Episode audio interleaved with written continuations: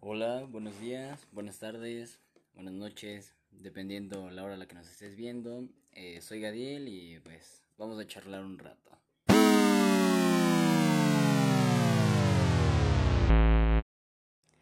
Y vamos a hablar un tema que se ha estado escuchando mucho en estas fechas de pandemia, que es acerca de la pseudociencia y particularmente de cómo identificarlas.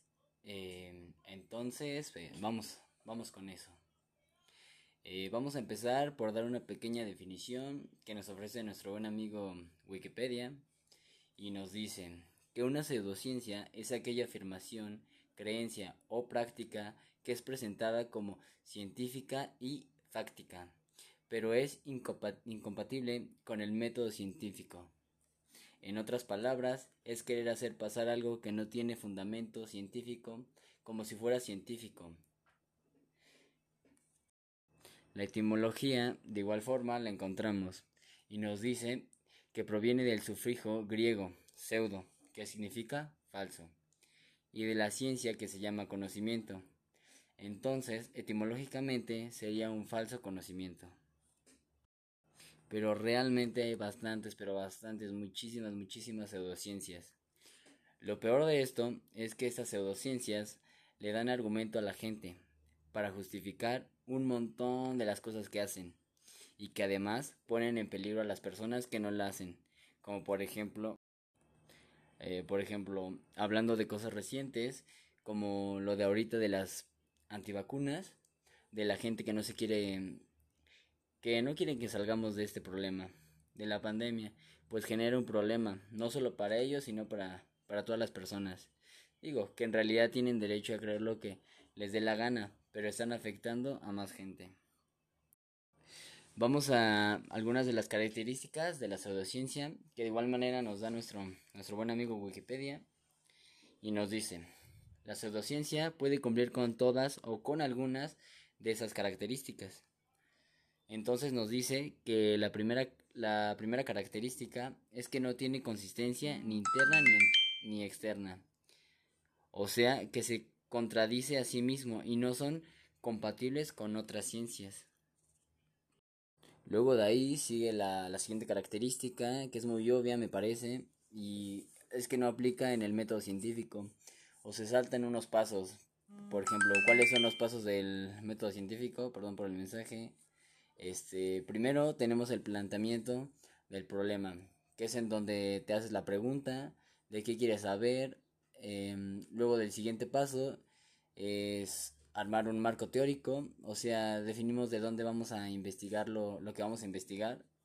O sea, o sea, es como cómo vamos a saber lo que queremos saber. Y luego se forma una hipótesis, que es un que es una hipótesis. Pues es el que creo es lo que creo que va a pasar dentro de la investigación. Luego ya se experimenta y después tenemos la, las conclusiones y los resultados, obviamente, de, ese experimento.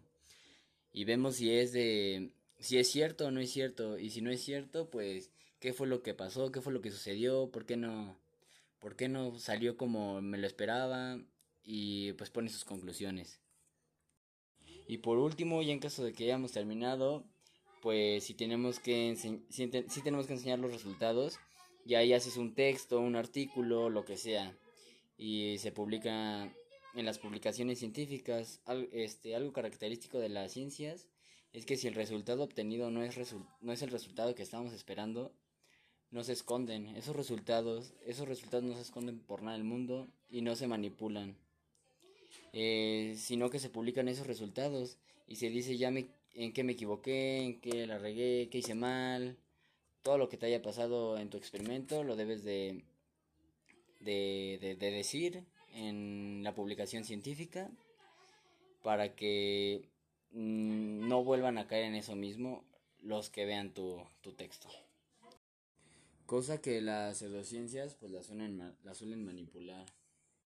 Se saltan los pasos o lo hacen, lo hacen al revés, que es empezar desde, desde un resultado. Es como por ejemplo decir, aquí tengo yo el resultado que quiero probar. Entonces lo que hago es buscar la manera de que todos los pasos anteriores se adecuen al resultado que yo quiero. No, no al revés. Entonces eso es más este, parecido a una religión que, que a una ciencia. La, la, característica siguiente es que son dogmáticas e inmutables. ¿Qué significa eso? Se, significa que no se pueden refutar y que no se pueden modificar. Eh, un ejemplo muy obvio de, de, la pseudociencia es como cuando tu mamá te dice, eh, haz esto así, como yo te digo, porque yo lo digo.